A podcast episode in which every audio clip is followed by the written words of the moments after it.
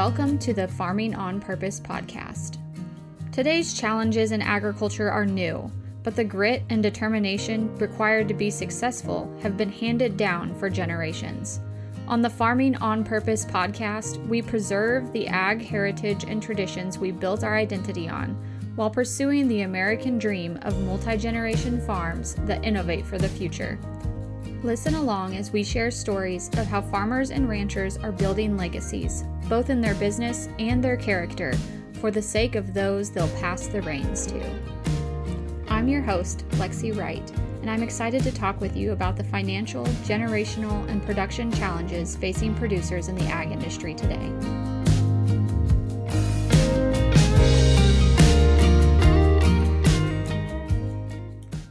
This podcast is brought to you by Back Pocket Social Marketing. And yes, this is Lexi here. This podcast has been a real passion project for me. All the time that goes into interviewing guests, editing, and producing the show is sponsored by my freelance marketing agency. We specialize in website design, social media advertising, content creation and management, and email marketing. If you like to take a foundational approach to your marketing and figure out exactly what's working for you and what's not, and really focus on efficiency, then you would be a great candidate to work with us. You can reach out and talk with us more at lexi at backpocketsocial.com. We would love to help you solve your marketing challenges. Welcome back to Farming on Purpose. I am here with Jada Sharp, who also happens to be my neighbor. And I am so excited to have you on, Jada. Um, we've known each other for a while, I think, kind of since we moved to the area. And it's always been fun to learn more about what you guys do. I feel like every time I talk to you, I learn about the new things you guys have going on that I maybe didn't know you were doing. um, so I'm excited to learn more about all you've got going on today. Well, thanks. I'm excited. So it'll be fun. Yeah. Do you want to go ahead and introduce you, yourself to the folks listening? Sure. Um, like she said, I'm Jada Sharp, and my husband Lance and I live just a few miles from Lexi, so um, near Leonardville, Kansas. And we have um, five kids, um, ages five to 19. So they're kind of spread out. Um, one's in college, one's in public high school, then we homeschool three. And we raise um, hair sheep, fin sheep, dairy goats, and like livestock guardian dogs. And we have a few bees and, you know, chickens. Everybody has chickens. So, um, yeah, we have a couple little businesses that we've started and we're just kind of going with it. Yeah. and you guys, how long have you been here near Leonardville? How long have you kind of been growing at your location? We, now? we moved back 2011 um, Lance is from Riley. He graduated from Riley. And so we moved back because his grandma and mom still live here. So we wanted to be near family. Yeah. And you both have a lot of history and, like, I guess your families are both very involved in agriculture, but not necessarily in the same way that you guys are with your new businesses. Tell me a little bit about that. Yeah. Um, my dad has managed cattle feedlots for I don't know, most of my life. And so, you know, we grew up working in the feedlot and we did 4-H and we did have a small cow calf herd. Um, and Lance, his grandpa raised pigs and his dad worked on a racehorse farm. So he's been around, um, and they had cattle too, some. So we both grew up around cattle and 4 H animals and horses. Yeah. And you guys still, I guess today, the main way you're kind of involved with family locally is hay and horses. Is that yeah. right? You guys yeah. do a lot yeah. of that together. Yep. I always like to tell folks what the family ties are because I think that plays such a huge role in kind of the path we take in ag. So it's always good for people to know. Yeah. that's, everybody. Yeah. Our families, both of them, it's multiple generations that they've been involved in ag. So it's just, I guess, part of what we have to do. We, we never thought we would, but here we are. So yeah. And it looks different for everybody. It's and that's one of the things I like hearing most from people on the podcast is just, you know, like what they're figuring out that works for them. Mm-hmm. Yep. So tell me the the sheep was kind of the first new thing that you guys started, is that right? We actually started with dairy goats when um, Haley and Cody were they're pretty young. One of their first few years in 4-H. They wanted to show dairy goats, so we got some La Manchas, and we actually just lost one of our first ones in the first group this winter. So we've had them for quite a while. Um, and then we started with hair sheep. Haley started that as a 4-H project as well, and we just kind of expanded from there and added on. Yeah. And I know you guys care a lot about the local 4 H program. Was that kind of what motivated you guys to start, or was it more of like an excuse to get started? How did that all play out? it, was an, excuse to get the animals. Yes, we're very involved in our local 4 H club. Um, we've both, Lance and I both grew up in 4 H, and I think our kids are third or fourth generation in the 4 H club that they're in now. So we've been in it a long time. Yeah, it's fun. Yeah. Um, okay, and so you talk. Tell us a little bit more about the hair sheep, because um, I feel like that is one that is maybe a little less common to the area, especially the breed that you guys and Haley got started with.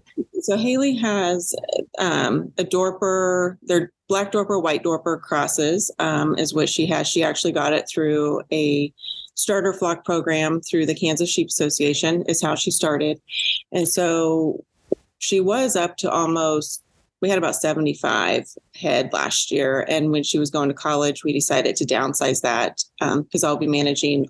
I have all those and then my fin sheep as well. So we downsized her hair sheep flock quite a bit um, last fall. But right now she's got 25 ish head of sheep and the hair sheep are just for meat. You don't get wool.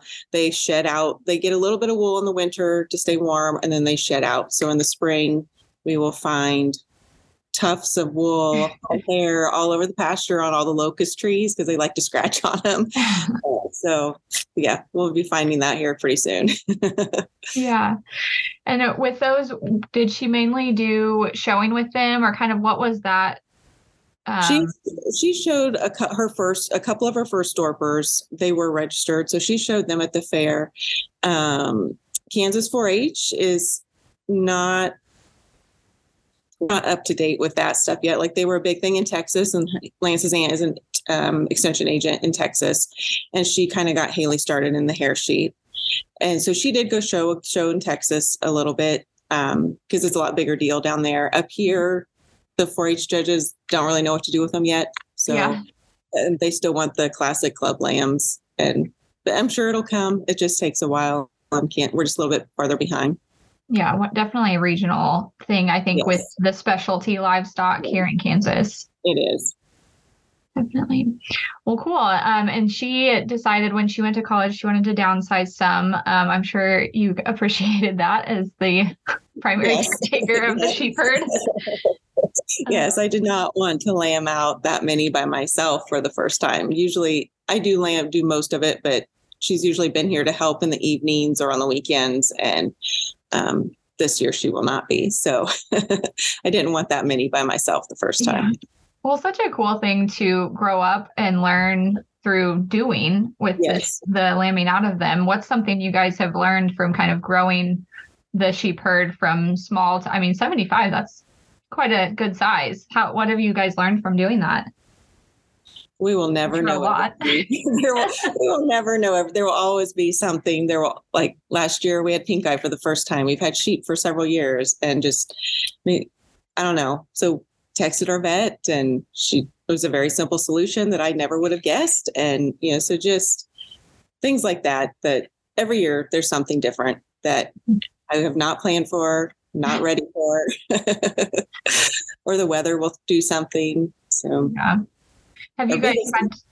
Go ahead. do you have to do much for um, housing for them, or are they pretty self-sufficient out there? They're pretty self-sufficient. The hair sheep um, are really pretty tough. The wool sheep that we have, our fin sheep, are not near as hardy as our hair sheep. So the hair sheep, um, yeah, they're pretty self self-reliant. They take care of themselves. They don't need a lot of help. We have we do have sheds for them to go into in the winter, but in the summer they're out in the pasture with just some trees for shelter, and as long as they have some shade, they're good. Good. Well, that makes it a lot easier, especially in Kansas when you get so many of the extremes. Yes. They're hardy, can take a little better care of themselves. Yes. So, I know because it, we used to talk about it when I, I, used to give when I gave Lane piano lessons. Um, we had talked about some of the recipes you were trying out with different of the goat milk mm-hmm. lotions and soaps and um, back then it was really more experimentation but it's grown a lot since then can you tell me kind of what the process of that growing has been um, yeah so i was experimenting and a few people asked to buy some of my soap um, that I was making with our goat milk, and they liked it. So I started a business, and that went to lotions. And um, so I have goat milk lo- lotion, goat milk soap, and I have a website that I sell it through, and then do a few um, vendor events locally. I don't do a lot of vendor events because they take a lot of time. Um, but yeah, so I have several different types and products and different recipes, and I'm still experimenting though. I think it's a continual process with something like that. How many yeah. were you milking kind of back then when you were just experimenting? And then how many have you started to grow milking as you've started producing for other people?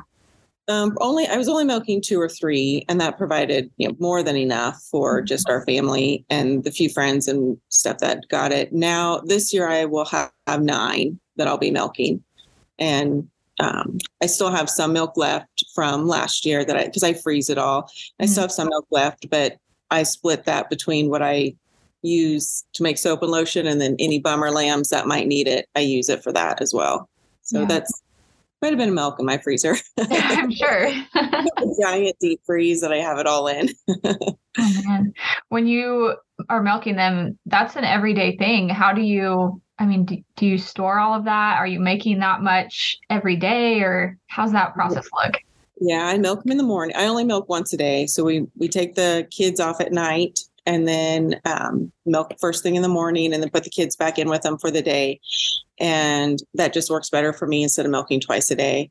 Um, and then they'll clean the milk, freeze it, and bring it up to our building to put it in the freezer. So it's not my freezer at home. and um, then just kind of use it as I need it. So I do market. So I try to, you know, of course, use oldest first versus new, but it ha- doesn't, as long as it's frozen, it doesn't seem to make any difference. Mm. What's been the process of figuring out, like, keeping up with orders and figuring out how much you need to make and how often? And because it's, I mean, soap making is kind of like it's not just a real quick process. It takes me a couple hours to make one batch of soap, and then it has to sit for a day or one to three days, depending on the recipe, before I can even take it out of the mold and cut it. And then it has to sit for four weeks to cure. Mm-hmm. So it, yeah, it's not a quick lotion's pretty quick. Within an hour, I can give you a bottle of lotion, but not soap.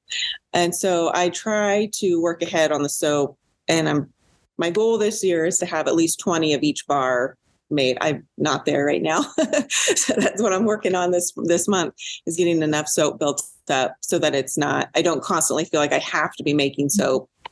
I can just try and stay ahead of it.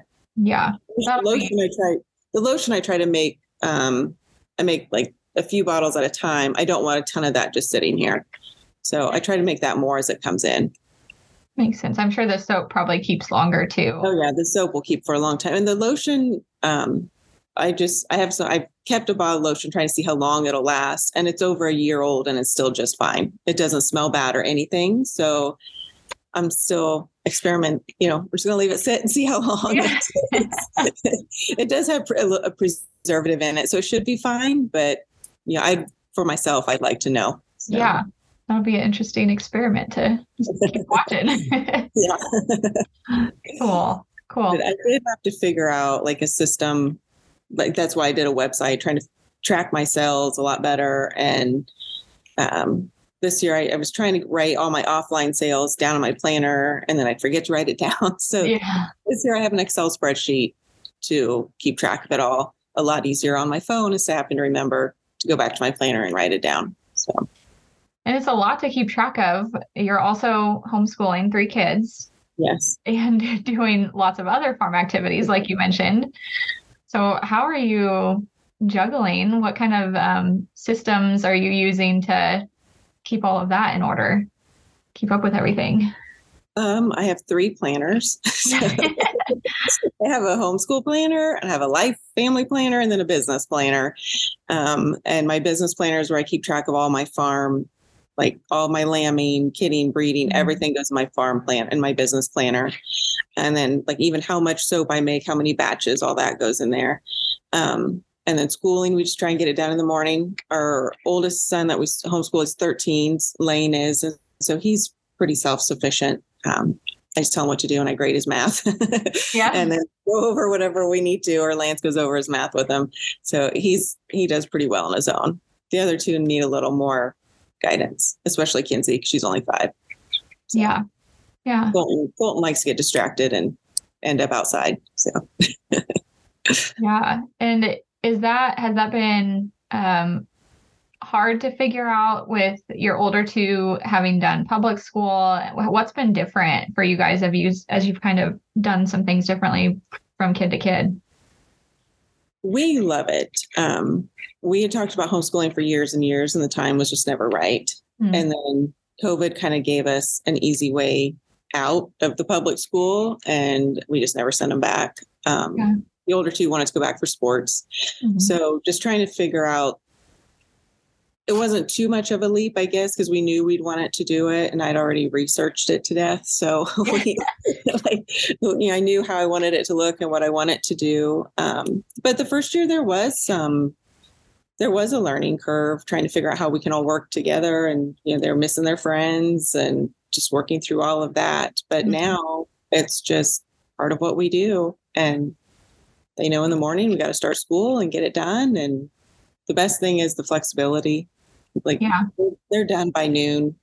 And when we start lambing, we'll be done with school. We started early. We won't take a spring break and we'll be done by the end of April so that they can help me with lambing outside. That is um, nice. which is still educational. It's still very educational. They will still learn a lot of science and biology and caretaking and mm-hmm. you know they'll help with the garden.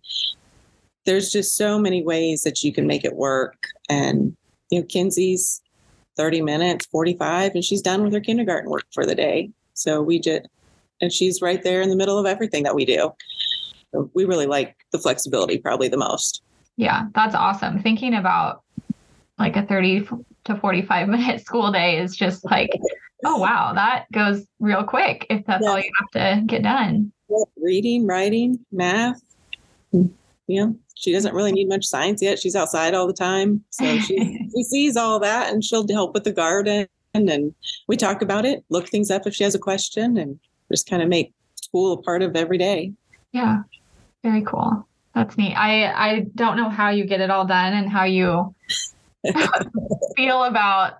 I mean, that's just it's a lot of responsibility, and I know like you're a very intelligent person. You can do homeschooling and business and home, but it's like when I think about that, it's just like, wow, that is so much for you to take on and like knowing how how important it is. Mm-hmm. Education and keeping things up with your business and then like being a mom and in charge of the culture of your home and so much. like if Lance was not Lance has a flexible job. So that is very helpful because like he does all the math. I am not a math person. So he he comes home at lunch and goes over math corrections with them and teaches whatever they need done for math. Um, and so me that is very helpful. If I had to do math, we'd probably be figuring something different out. but yeah, it, that my planner has lists and lists and lists of things that I need help remembering. So that's how I try and manage it all. do you feel like you have to do a lot of like research and looking things up in your downtime of like, oh my gosh, like you said with the lambs, like pink eye, oh my gosh, what is this? Now we're dealing with something brand new. Is that for all of your stuff, or do you feel like you're kind of like you've got it down? I mean, you have five kids and you've been through this some before. Um, I am a research person, so I tend to research things anyway. Mm-hmm. Um, when it comes to the kids, I'm fairly confident that I can handle it now. Um, but you know, sometimes there is something that you know I'll have to figure out. But with the, it's more of the livestock. Sometimes I'll text my dad, or um, text our vet. She's awesome about, oh, that's something easy. Here you go. And yeah.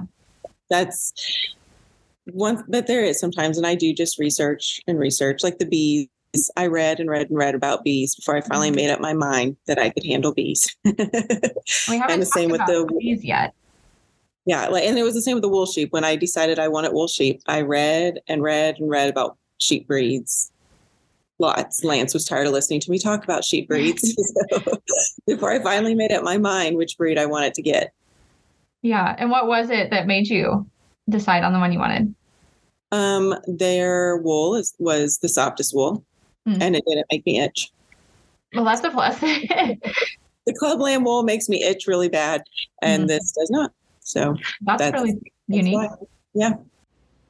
Hey, it's Lexi here, and I'm interrupting the show to tell you about a new option we have for marketing support for you. I've met so many people the past six months who are looking for DIY marketing support, and while I primarily offer marketing packages and website design in my marketing business, I'm excited to have something just for you DIYers too. So I know you need answers quickly to help you overcome tech challenges and get feedback on your marketing content when you have a spare minute to work on it and you want to keep growing and learning how to make your marketing work in a way that makes sense for you. Here's what I've got for you. First, you can sign up for a free marketing toolkit, which includes social media post templates, email marketing outlines, video ideas, and a content planner and tracker. And to get tutorials and answers to those pressing questions, sign up for our weekly marketing tutorials for just $10 a month, where we tackle your most frustrating challenges together. Or sign up for the marketing support line, where you get direct access via text message to ask all of your tech support and marketing advice questions. It's like having a marketing and tech support person in your back pocket. We solve website issues, social media challenges, and just give feedback on the content you're creating. You can find those options at lexiwrightconsulting.com slash social under marketing support. And then, okay, so tell we didn't talk about the bees very much. Tell me a little bit about how you guys are getting started with that and how that's been going. We have, um, well, three hive boxes. Right now, only one hive has bees that have survived um, this winter. So this will be third or fourth year that we've had our own bees. Someone else has kept bees on our property for quite, since, almost since we've lived there. Mm-hmm. Um, and so I kind of watched and asked her questions, and finally, after a few years, decided that I could probably handle it. She held my hand for the first couple years, and this last year, she was like, "All right, I think you can do it." so, um, yeah, we got our first. I think we had two five-gallon buckets, so ten gallons of honey this year, and, and so that was exciting. Yeah, so that's awesome. That's the most we've ever gotten. And it sounds like a lot with thinking about how much that is, but I'm sure it goes quick. it does. It goes faster than you think. And, you know, I, a lot of our families using it and we have some close, um, some friends I'm trading honey for raw milk for. um, so we've used it a lot that way, but we go through a lot of honey and it had like, it's, the bees are just amazing little creatures. They're so interesting. Yeah, I bet. Well, you mentioned like going back to responding to th- like when things go wrong you text the vet or you know you ask somebody to come train you like with the bees. I feel like that when things go wrong on the farm and you already have like so many other irons in the fire is when it gets really stressful of like think because things can happen quick yes. especially with goats i feel like. Yes that's probably what our vet has been to our house the most for is our goats. Yeah where you're like, okay, we have to figure this out right now, and everything else is halt until we turn this around. Yep. Yep. That's one of the reasons we are going to be done um, with our homeschool when we start lambing mm-hmm. and kidding, because it does take your time. And when something goes wrong, I'm not going to stop and do school with you anyway. So we might as well get it all done yeah. so that we can, you know, be ready for that and focus on that. Well, it's really cool you guys have figured out how to make that work. And I'm sure like the kids and that's an unforgettable experience to yeah, it is through lambing like that. It's so fun when the kids are out in the barn. And last year we had way too many bottle lambs. the kids just they love feeding them, and Kinsey would be out there for hours playing with the lambs, and it's just fun. It's good for them. It is. It is, and it's amazing how much they pick up and learn just from being around it, even when you're not like it, intentionally teaching them. I feel like. Yeah. yeah. Like Colton this year, he's 10 and he's been helping me a lot more since Haley's gone. And he is, there's been at least twice he's came in and been like, Mom, I think something, I think this one needs wormed or something's not quite right with this one. You need to come check it. Like, wow. I was pretty pleased that he, you know, the he's not the most observant kid in the world. And so you know that he finally is starting to take notice of those things is yeah. it was exciting that he's paying attention and picking up on it and he's learning that something. really, that is really cool. Yeah i don't know if many 10 year old boys are particularly observant so that's really cool. He's not at all. So i was pretty pleased the couple times he's came in and he was right there was something wrong that needed to be taken care of. So oh, it was good. Cool that's really cool well, okay. So that's kind of been all building up to now this year. Tell us a little bit about the newest expansion you've been working on. We bought a building um, that was built in 1909. It's 10,000 square feet. So it's a very large old building. Um, and it had been a restaurant. And so we are renovating it into a venue. March 1st was um, the anniversary date of signing the papers. oh my gosh, how did it go that fast? Lance is like, and we haven't even got everything done we want it to. so, um, yeah, we're just redoing most of the building. The main floor was pretty good, just needed a lot of paint. And um, now we're working on lighting, putting in new lighting, and um, the floors will be getting redone that kind of stuff. Upstairs is just a shell, and we're putting in short term rental space. It'll have five bedrooms. Oh, so, oh, wow. Yeah. Cool. Be, it's a disaster up there right now. It's all framed out, but it's a disaster. So, as all renovation projects are, I feel like. yes, yes. Lance and our oldest son, Cody, have done all the work by themselves so far. And um, my brother in law's helped a little bit, but it's mostly been Lance and Cody. And the little boys are, um, Lane and Colton are just learning a little how to do it, and they've done a lot of cleanup. Yeah, all stuff to the dumpster. Um, but yeah, it's been a family project, and it's given us a new an opportunity to start a new business. And I moved all of my 14 hands business stuff other than the animals up to here and so i make all my soap and lotions and store everything and it's not in our house anymore taking over which is a good thing yeah. um, so yeah that's our newest venture.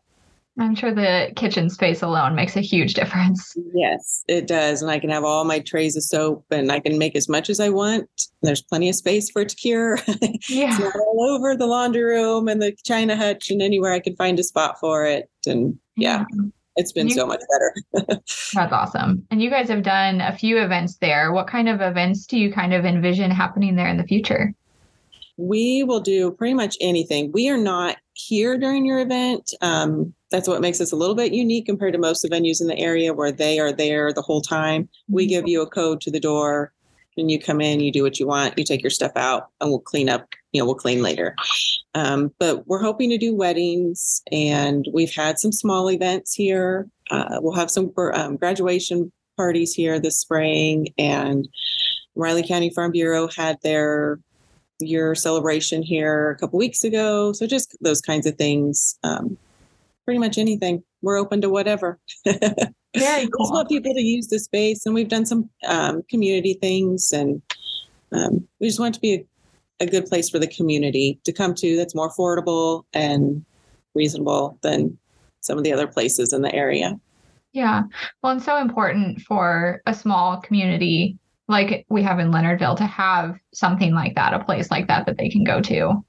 Yeah. and because the building had sat empty for two years before we bought it. Mm-hmm. And it's just so sad to see these old buildings in these little towns sitting empty. And like, I mean, there was stuff that we had to do just because it had been empty. And that's yeah. just part of it. And it's no fault of anyone's. It's just part of the building being empty. Mm-hmm. Um, but yeah, I'd save all the old buildings if I could, but I've been told no more. no more. oh gosh.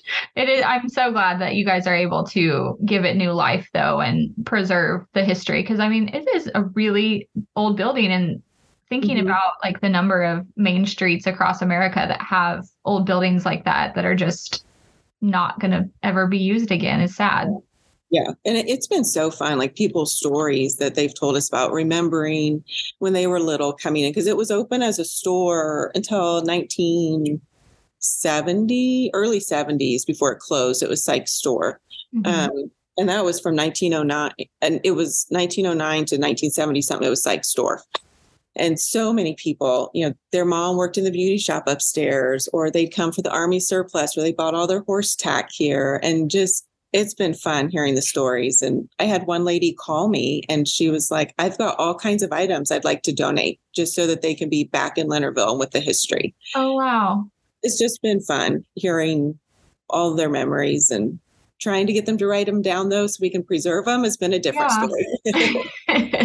Most of them are like, oh, I don't know about that. yes, that'd be awesome if you would.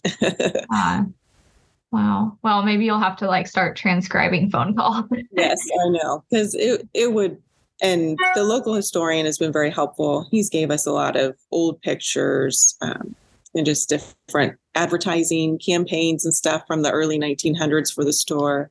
It's yeah, it's fun. We've That's enjoyed cool. hearing all the history and just trying. We're just trying to preserve a little bit of it. Yeah. Well, very cool that you guys can use it multi-purpose for the rest of the farm business and then also as a venue for the community as well. We hope the community likes it. yeah. yeah. Well, okay. I did want to talk about one other thing today before we wrap up, and it's more of just like a what's your opinion? Um, because a lot of the stuff that you are interested in and that you guys do on your farm anymore is considered like homesteading or sustainable living. And I'm just so curious to hear what other like what you think of that term and if that's how you classify yourselves or how you describe what you do because i know some people like really lean into that and some people are like no that's not what we're doing here um we definitely did not start out thinking that and i don't i guess yeah, most people are going to say we're homesteading, but um, we're just doing life the way we want to do life. Mm-hmm. And um, we want to be independent and take care of ourselves um, and take care of our family.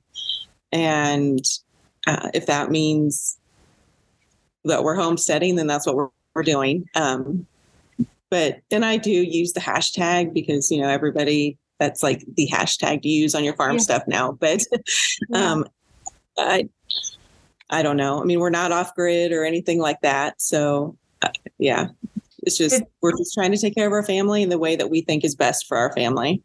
Yeah. It, you're right. It is so interesting to see how much of a like social media mm-hmm. and online trend it has become. I feel like it's just blown up in the last few years. It is. And if you put in homesteading and Instagram just to search it, all kinds of accounts will come up. And they're all so pretty. Yeah. like, that's right. not what it always is. when you've been in the barn for hours and hours and you come in gross, that's not what those homesteading blogs are, you know, that's yeah. not what those pages have. So I would say we're more of a farm than a homestead, but mm-hmm. to me, it's more this is how our grandparents were living and how they were raised. And they were pretty self-sufficient and independent people. And we just feel like that's for us right now that's the best thing that we can do. Yeah. Well thanks for sharing your perspective on that. I love to hear what people think about it because i think like the term homesteading itself has so much history that means completely different than what yeah. we use it as now. Yeah. and then like you said like this is how our grandparents did it and they probably didn't consider themselves homesteaders necessarily. It was more like this is how we provide for our family because the things that we have now weren't options. Yeah. Then. Yeah. But so interesting. It's stuff that like every rural woman probably did not that long ago, fewer yeah. than 50 years ago. And now mm-hmm. doing them is almost like, oh, what are you doing over there on your farm in the middle of nowhere with your homeschooled kids? You know, like you're a rebel. Like it's right. It's just so yeah, it it has been so interesting and watching the different um people that, you know, call themselves homesteaders and you know, it, it's been interesting, like what they consider homesteading and what I would mm-hmm. consider it are probably two different things. Yeah. very fun to see what I mean, I enjoy watching all the pretty stuff on Instagram, but oh, also the real life stuff and like the learning of the skills and mm-hmm. I mean, so much knowledge required to actually be able to do it su- yeah. successfully. Yeah. And I do think like the people that, you know, leave town and move out to start a homestead, like hats off to them because they got a steep learning curve ahead right. of them. You know, we we both grew up on a farm and you know my mom canned food and my grandma did you know so this wasn't that different you know it wasn't that hard for me to to do it you know. Mm-hmm. but if you had no experience and you were jumping in like you're gonna have some work ahead of you. And there's nothing wrong with that. But i think it's a good thing. It's good for everybody. Yeah lots of trial by error and yes. Yeah. But luckily there are people that are willing to help yes. those folks learn like you have gotten in touch with the local beekeeper and learned from her and yep. Yeah.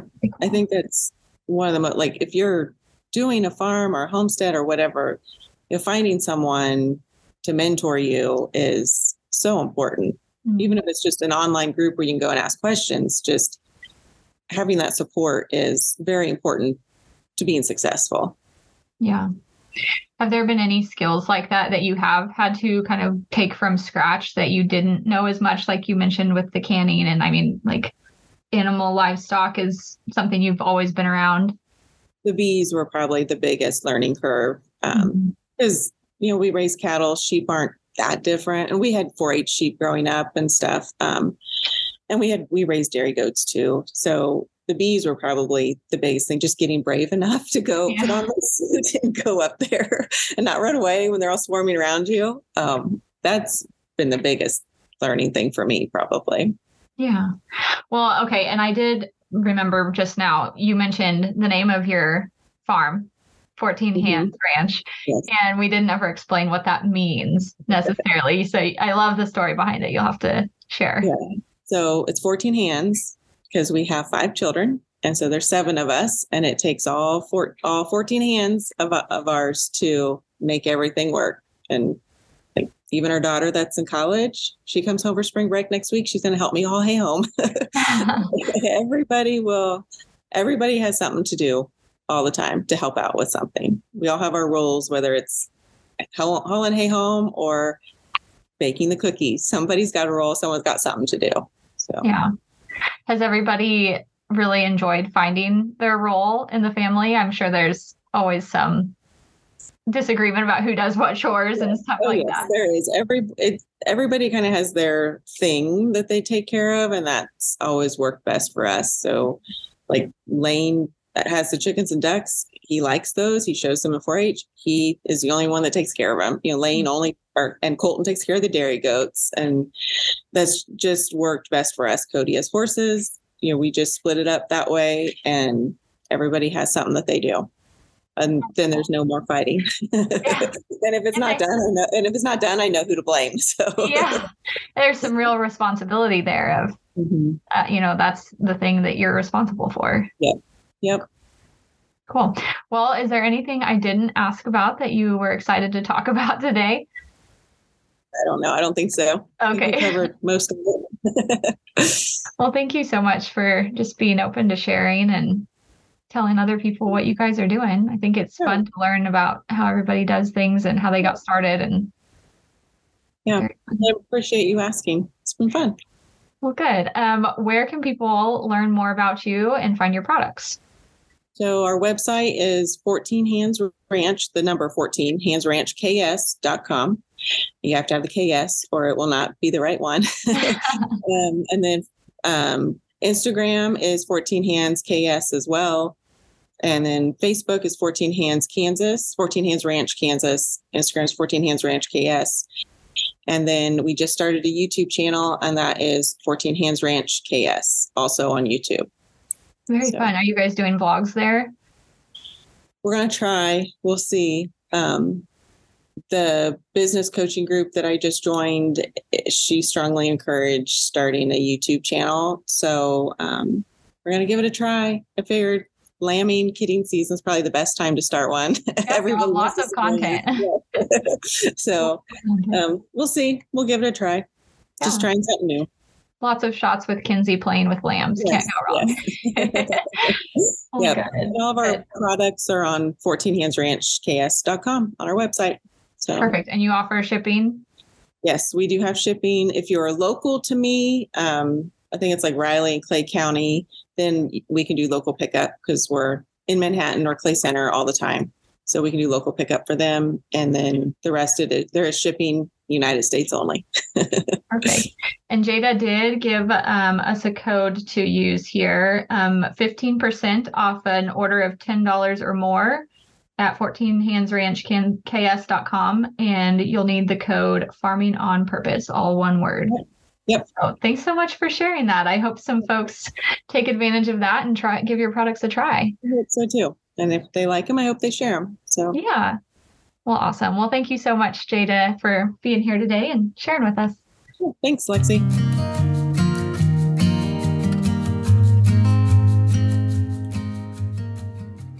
Do you know someone building their ag legacy or with stories of yesteryear on the farm that need to be shared? Please let us know or help them apply to be a guest on the show at farmingonpurpose.com slash guest. If you've enjoyed spending time with us today, please take a moment to review the show on Apple Podcasts or give us a share on social media. You can follow the host of Farming on Purpose, Lexi, at, at Farming on Purpose on all social media. And let us know what topics you want to hear more about.